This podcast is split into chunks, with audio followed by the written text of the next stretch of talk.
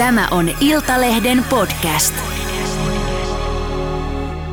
Miksi mennään kaatopaikalle, niin ei ole ainutlaatuinen kerta, että henkirikosuhri tai uhrin osia on löydetty kaatopaikoilta.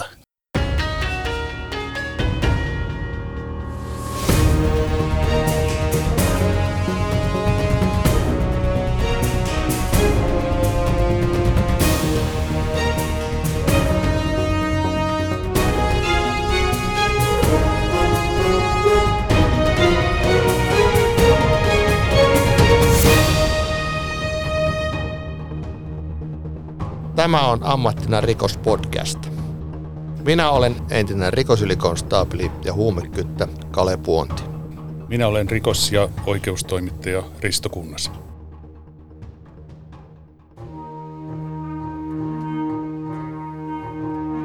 Sari Sinisalon surmaaja elää yhä vapaana liki 30 vuotta henkirikoksen jälkeen. Sari menetti henkeensä 25. päivä lokakuuta vuonna 1992. Verityö tapahtui hänen omassa asunnossaan Hämeenlinnassa. Sarin asunnosta kuuluneet öiset avunhuudot, raskaan mattokäärön raahaaminen autoon sekä moni muu seikka vahvistivat Sarin miesystävään kohdistuneet epäilyt. Oikeus ei kuitenkaan suostunut vangitsemaan miestä, koska ruumista ei vielä tuossa vaiheessa ollut löydetty. Marokosta kotoisin ollut miesystävä käytti pian tilaisuutta hyväkseen ja häipyi Suomesta. Häntä ei ole vieläkään saatu vastuuseen teoistaan. Koko Sari Sinisalon vyyhtihän lähti liikenteeseen siitä, että Sarin vanhemmat tekivät tyttäristään katoamisilmoituksen, kun eivät olleet saaneet häntä kiinni kolmeen vuorokauteen. Ja olivat lähteneet Lahdesta Sarin asunnolla ja, ja menivät eh, Hämeenlinnaan, missä tämä Sari asui. Ja oliko se Risto niin, että, että tota, tässä asunnosta ei löytynyt mitään poikkeuksellista? Joo, asunto oli erittäin siisti ja sieltä ei löytynyt mikään, mikä olisi voinut selittää Sarin yllättävää katoamista. Ei mitään sellaista, että hänen matkalaukkunsa olisi, olisi tota, häipynyt tai jotain vaatteita. Sari oli pitänyt päivittäin yhteyttä Lahdessa asuviin vanhempiinsa ja Tämä kolmen päivän mystinen paussi herätti vanhemmissa pahat ajatukset. No onneksi vaikka mulla ei tästä itse keisistä ole tarkempia tietoja, mutta meillä on paikalla mies, joka tietää tämän tapauksen varsin hyvin. Nykyinen rikosylitarkastaja silloin juuri alipäällistökurssilta valmistunut Mika Heikkonen – Sä olit tässä Sarin katoamisen liittyvässä tutkintaryhmässä mukana, niin missä vaiheessa tämä katoamisen tutkinta siinä vaiheessa oli, kun, kun sä tulit tähän keissiin mukaan? Siinä vaiheessa, kun tulin ja, ja tähän asiaan, asiaan niin kun pääsin kiinni, niin ähm, silloin Sari oli kadonnut ja siihen katoamiseen liittyy jo sellaisia piirteitä, että, että ajatukset myöskin mahdollisesta rikoksesta olivat jo nousemassa pintaan. Noin yleisellä tasolla, mikä ää, miksi ja milloin poliisin epäilyt voivat vaihtua kadonneen etsinnästä rikostutkinnaksi? Ja miten sä olisit itse suhtautunut asiaan niiden lähtötietojen perusteella, mitä silloin oli? Se oikeastaan niin hieman vaihtelee. Ö, on ihmisiä, jotka katoilevat aivan itseksensä ihan omasta tahdostaan Ja, ja se ei sinällänsä vielä paljon herätä tunteita eikä ajatuksia, mutta sitten jos on kysymyksessä ihminen, joka on jatkuvasti kontaktissa, niin kuin esimerkiksi tässä tapauksessa omiin läheisiinsä, ja sitten ikään kuin linja katkeaa, ihmisestä ei kuulu mitään, niin se antaa jo aihetta olettaa, että jotakin tavatonta on voinut tapahtua. Niin kuin todettu, katoamisia on paljon ja inhimilliset syyt ovat moninaiset ihmisten katoamisiin. Mika, sä olit siellä sisällä asunnossa. Siellä oli tekniset rikostutkinta, tekninen rikostutkinta meneillään. Miltä siellä asunnossa näytti? Kyllä se asunto oli, muistaakseni se oli yleisilmeeltään varsin siisti. Mikään erityinen ei sieltä hypännyt silmille. Jotta olisi voinut niin kuin siinä vaiheessa arvioida, että tämä on mahdollinen henkirikospaikka. Niin ilmeisesti sieltä ei löytynyt mitään verijälkiä ja DNAhan oli otettu Suomessa käyttöön rikostutkinnassa edellisvuoden aikana, mutta se oli ilmeisesti aika alkuvaiheessa tuolloin ja ilmeisesti mistään näytteistä ei saatu vahvistusta tälle epäilylle henkirikokselle. Ei, sieltä asunnosta ei saatu sellaisia. Entäs kun ollaan, jos mentäisiin tähän päivään, tällainen tapahtuma olisi käynyt niin kuin tyylin eilen, niin Mika Heikkonen meni sen rikostutkimuslaukun kanssa sinne, niin olisiko sulla enemmän työkaluja käyttää kuin silloin?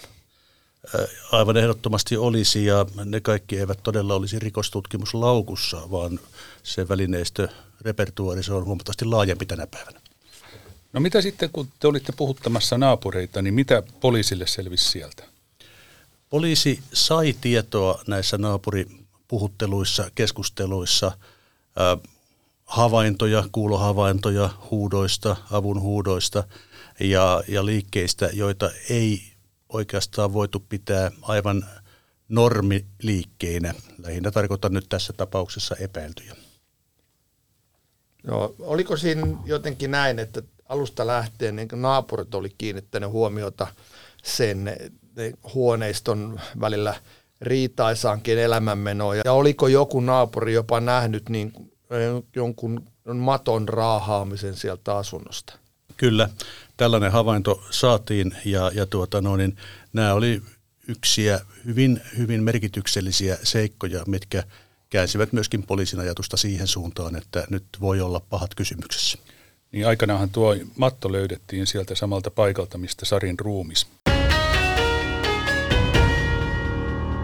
Ne äänet siellä asunnossa yöaikaan ja nämä naisen avun huudot, mattokääreen ja laukun raahaaminen yöllä autoon, nämä riitti silloin poliisille siihen, että, että marokkolainen miesystävä Ajupel Jaakubi, se otettiin, hänet otettiin kiinni ja pidätettiin. Ja mitä mä ymmärsin, niin kuulustelussa mies oli edelleen kiistänyt jopa riidan Sarin kanssa. Tosin sen kertomus oli kai täynnä ristiriitaisuuksia, mutta se näyttö ei sitten riittänyt teille, vaan te joudutte sen päästämään vapaaksi. Ensimmäisellä kierroksella juurikin näin. Oliko se niin, että kun te pääsitte sen vapaaksi, niin tässä tapauksessa se piti olla vielä niin kuin poliisin, että poliisi päästi sen, ei, ei kysytty mistään tuomarilta, vaan teillä tutkinnanjohtaja sanoi, että ei, ei ole riittävästi näyttöä.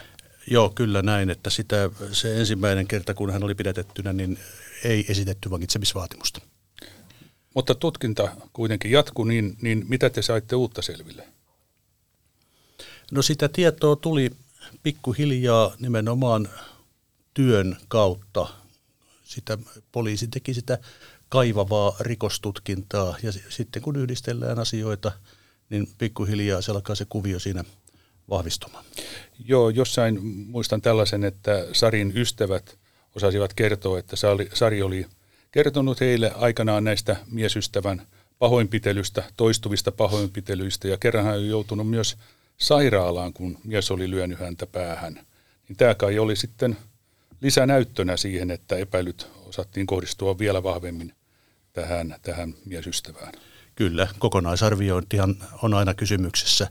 Eli yksittäisiä niin sanotusti johtolankoja, kun yhdistellään ja katsotaan saman pöydän ääressä, niin siitähän sitä rupeaa sitä käsitystä muodostumaan. Tällä vanhana niin kuin poliisina ihmetyttää kovasti se, että kuitenkin te pystytte selvittämään esimerkiksi sen, että tämän Sarin pankkikorttia oli käytetty peräkkäin siten, että tämä miesystävän kortti ja Sarin kortti ollut samalla automaatilla, niin kyllähän niin nykypäivän valossa, mä en tiedä oliko siellä jotain pankkikorttivalokuvaa tai muuta, mutta, mutta kuitenkin on tapahtunut paljon sellaisia epäjohdonmukaisuuksia, mikä kyllä nykypäivänä varmaan koppihoitoa tulisi tälle epäilylle.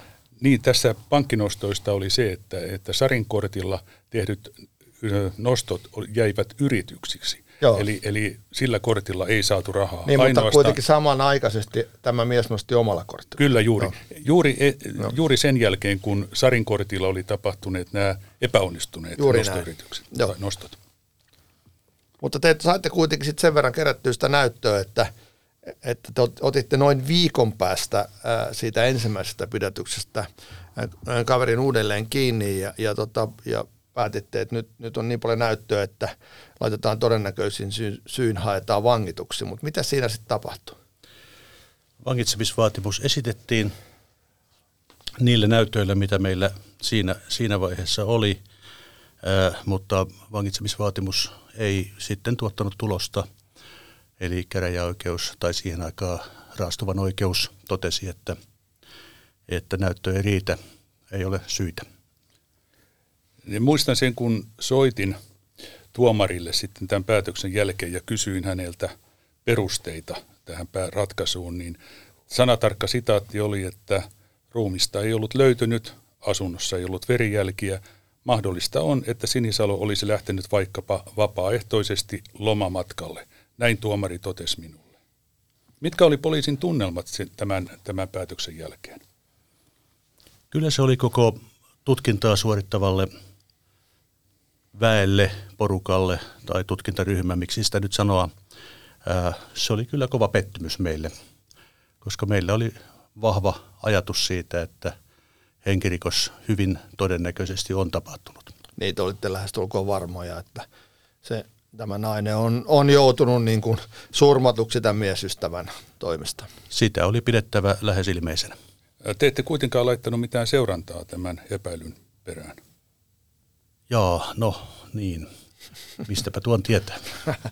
Aika jo kulunut, mutta oli, oliko niin sitten, että, että hakenut edes tai pyytänyt edes lievemmällä perusteella niin kutsuttu viikon, viikon vanki, että syytä epäillä, syytä epäillä perusteella tai sitten edes matkustuskieltoa vai, vai olitteko te niin kuin sillä tavalla omista mielestä niin vahvoilla, että ei tarvinnut hakea näitä vaihtoehtoisia pidätys- ja vangitsemisratkaisuja?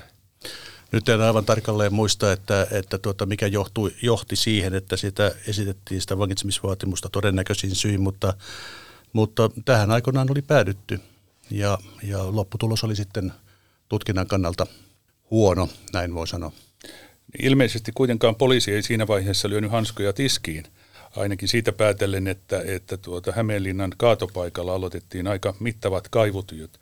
Ruumista etsittiin jätteiden seasta. Mikä voi johtaa poliisin yleensä kaatopaikalle ja millaista se työ on? Kaatopaikkatyö on, se on kaivamista. Se on, se on myöskin analysointia lähinnä yhteistyössä jätteen kuljettajien ja, ja tuota, tällaisten kaatopaikkatoimijoiden kanssa, että mihin tavaraa on kaadettu, milloin on kaadettu.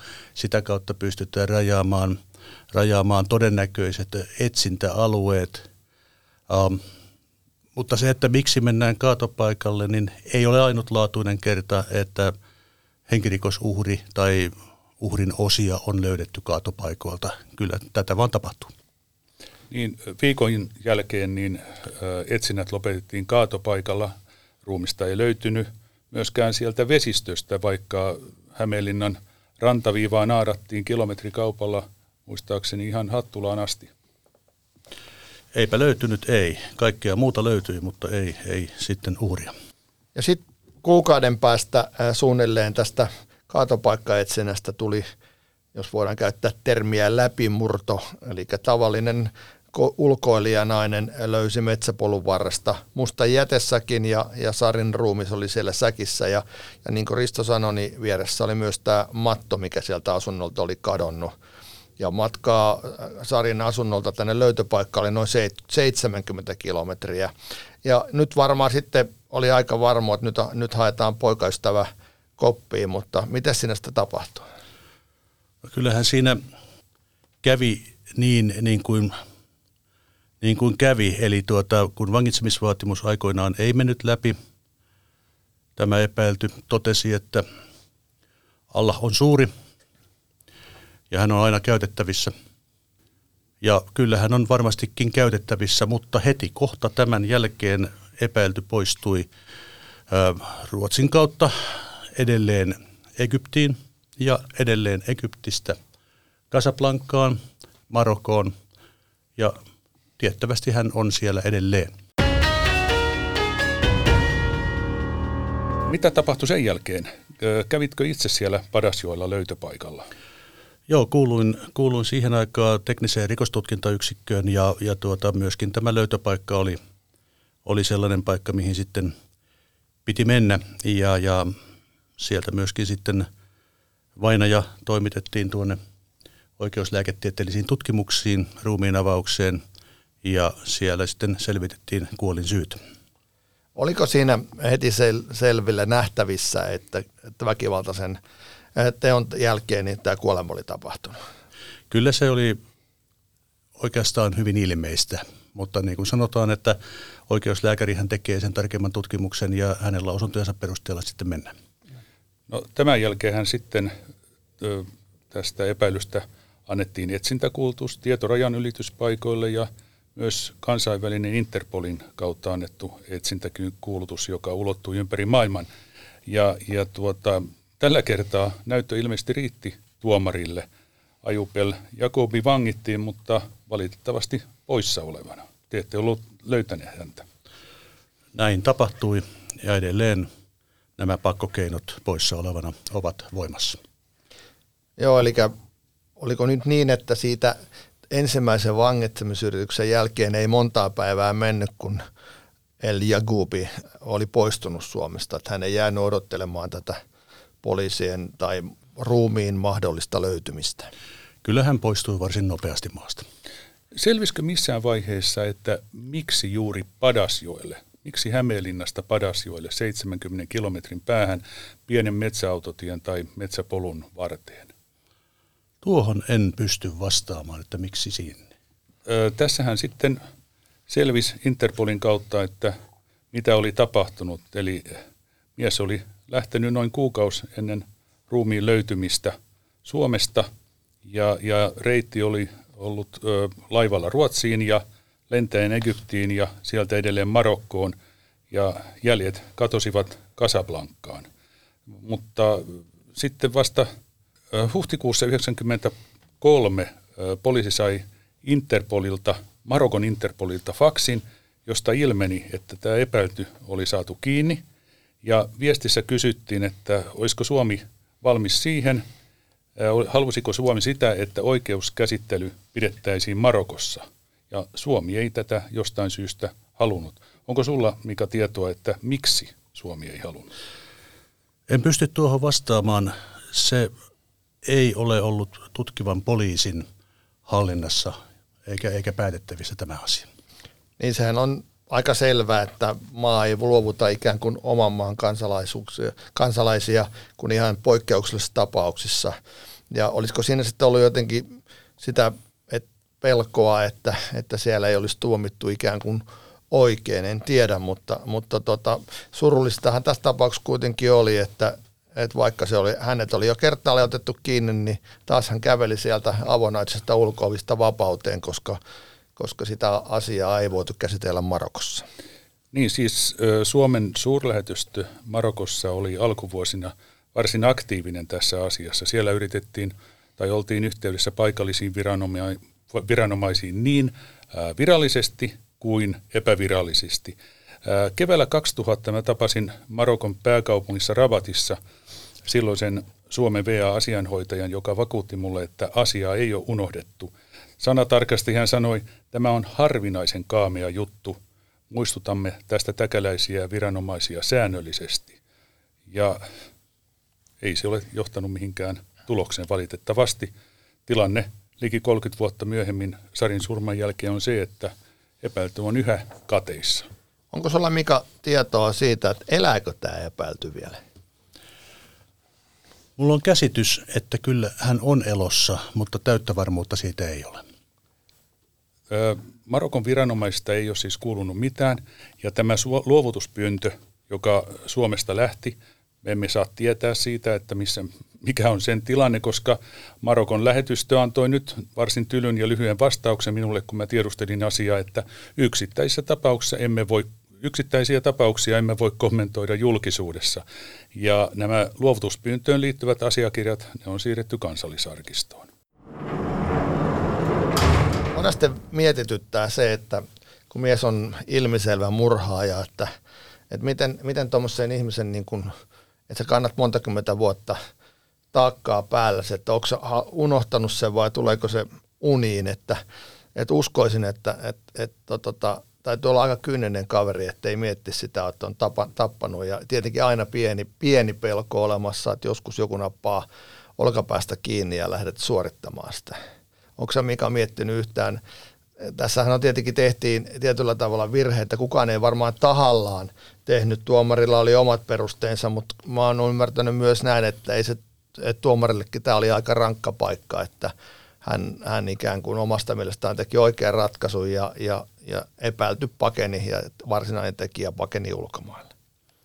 Niin, kyllä mitä nyt tulee tuomarin aikoiseen toimintaan, niin kyllä minä sen ymmärrän. Ja ei tässä voi ketään osoittaa eikä syyllistää. Hän on tehnyt aikanaan päätökset niillä argumenteilla ja asioilla ja oman harkintansa pohjalta ja, ja tuota, näin on tapahtunut ja sen kanssa sitten on toki jatkettu. Niin, tämä Sarin tapaushan on yhä auki keskusrikospoliisissa. Mielenkiintoista on, että KRP avasi tämän tutkinnan uudestaan muutama vuosi sitten. Se ryhtyi tutkimaan Sarin asunnosta silloin otettuja näytteitä. Varmaan niitä näytteitä, mikä, mitä sinäkin siellä keräsit. Ja näitä ruvettiin tutkiin uuden tekniikan avulla. Ja meidän tietojen mukaan Eli Jakobilla on Suomessa sukulaisia, ja en nyt sano, että kohdistuuko epäilyt sinne suuntaan, mutta uusilla tutkimuksilla poliisi halusi selvittää, olisiko tekijällä ollut mukanaan joku avustaja. Ja, mutta tulokset tulivat tässä varsin hiljattain ja tutkintaan johtava rikostarkastaja Mika Ihaksinen kertoi mulle, että mitään näyttöä ei saatu siitä, että tekoon liittyisi ketään muuta henkilöä. Mä vähän itseäni, kun tiedän, että joskus on jotain paininukkeja tuolla yrittänyt kantaa, joka painaa 40-50 kiloa. Että sä mattokäärössä, kun tämä kaveri ei kai ilmeisesti ollut mikään isompi kehonrakentaja, niin sä kannat sitä mattokääröä johonkin autoon, niin, niin se ei ole kyllä ihan helppo, helpporasti. Ei se ole helppo, ja varsinkin jos, jos siellä on, on todella, todella ihminen, ihmis, ihmisruumis siellä sisällä, niin se painaa. Joo, ihan varmasti näin.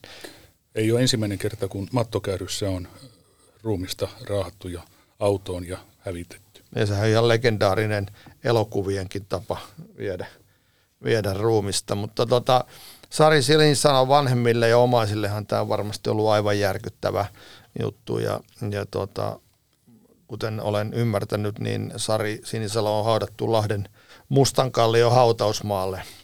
Nyt voisi hyvin keskustella tässä, että saako, tuleeko saamaan koskaan oikeutta ja saadaanko koskaan syyttä, syytettyjä ja tekijöitä ikään kuin raatiin.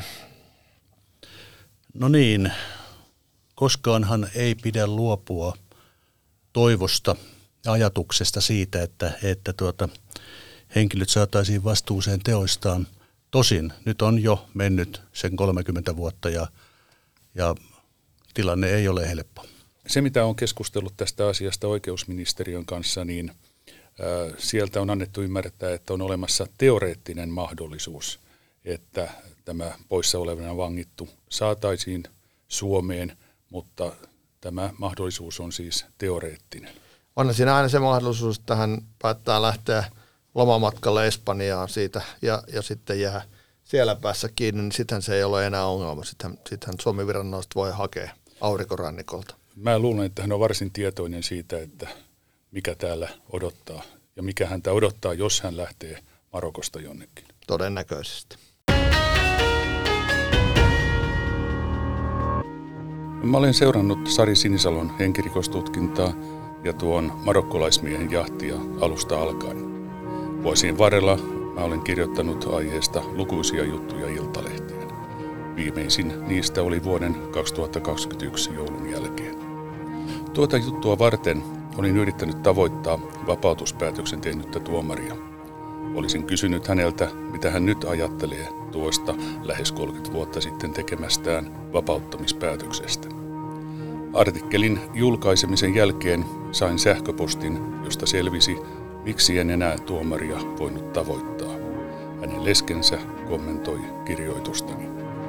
Liki 30 vuotta sitten seurasin läheltä kyseisen kauhistuttavan rikoksen käsittelyä.